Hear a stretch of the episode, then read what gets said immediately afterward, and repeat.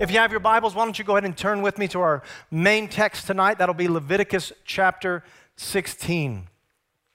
Leviticus chapter 16. And as you do that, let me just recap where we were last week. We began a series for this holiday month called More Than You Think, because God is, in fact, doing more in preparation for his return than we think he's doing. And he's been doing it longer than we know he's been doing it. Check that out in the archives. You can catch up with us a little bit, but a, a quick word or two. What is he doing, you might say? Well, he's preparing an inheritance for us. He's preparing to give us the keys to his kingdom. He's been away preparing a place for us as well. He's been filling the role of the lamb that was slain for sin. And he's been doing all of that since the foundation of the world. You know, being the Savior didn't catch Yeshua by surprise. It wasn't a last minute idea he came up with. At the foundation of the world, Yeshua knew what the job was going to be. 1 Peter, excuse me, it's in 2 Peter chapter 3, verse 9. The Lord is not slow in keeping his promise, as some understand slowness. Instead, he is patient with you, not wanting anyone to perish, but everyone to come to repentance. You say, well, if he's doing all this preparation for his return, what is taking so long? Isn't he an efficient God? Can't he do this faster? Well, he could certainly do it faster, but he's not slow as some of us suppose. He is patient. He's waiting for as many children to come home as possible. This is answering a cosmic question. It's a, it's a big question on the earth. Why does sin have permission to run rampant in the earth? Why does he allow that when he can stop it? He's waiting patiently that none would perish.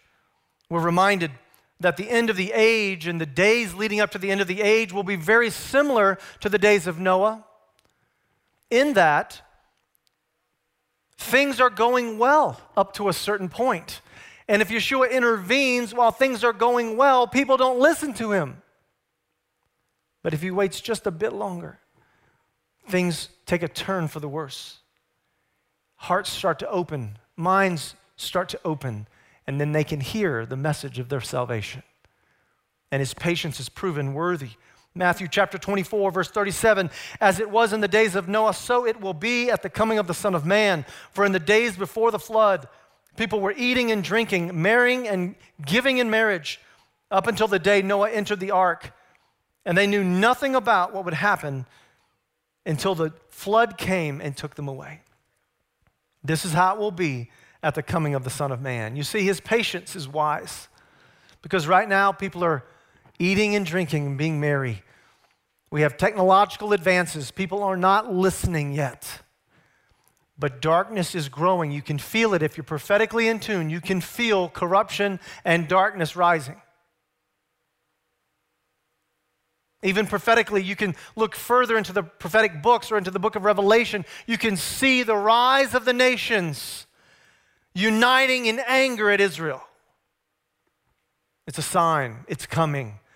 Darkness is rising, and people will start to consider who might save them from it. That's his patience. Now, we also mentioned last week, and I like to do this at the beginning of every festival to make sure we're all on the same page with the prophetic timeline of God. So, if you've been part of King of Kings a while, bear with me for about 60 seconds. We believe the festivals of the Lord are given to us as a timeline prophetically. It tells us where are we at in his redemption